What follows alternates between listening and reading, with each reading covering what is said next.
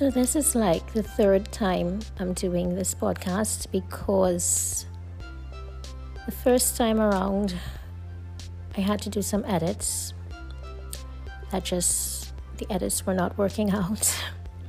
the second time around, it was so powerful and so Holy Ghost. Uh, you know, the Lord was there, but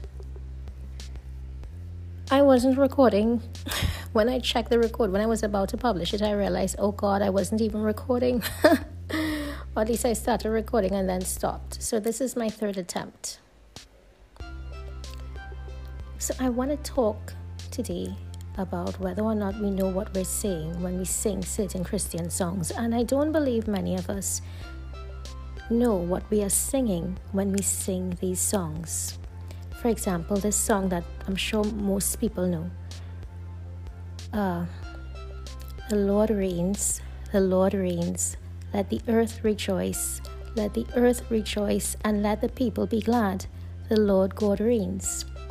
Why should we rejoice and be glad because God reigns? Well, we have to ask what are the characteristics about God? What is it about God that we should rejoice and be glad that He reigns? Let's look at His characteristics. He is good, He is love. His opinion of you is not influenced by someone else's opinion of you. He has the final say, and that is a good thing because, again, his opinion of you is not colored by someone else's opinion of you.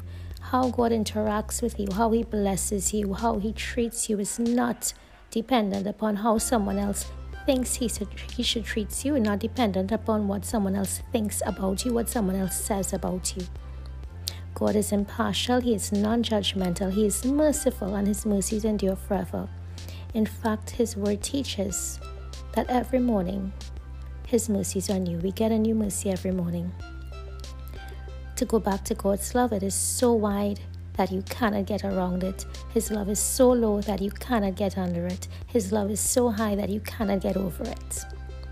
God's love is unconditional, and even that song, when you sing it, do you know what it means? That His love is so high that you cannot get over it, that His love is so low that you cannot get under it, that His love is so wide that you cannot get around it. It means that God's love is unchangeable,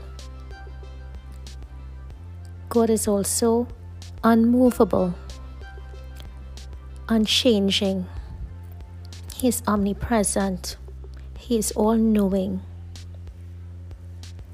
And you can't challenge God. When God moves on your behalf, no one can contend with him.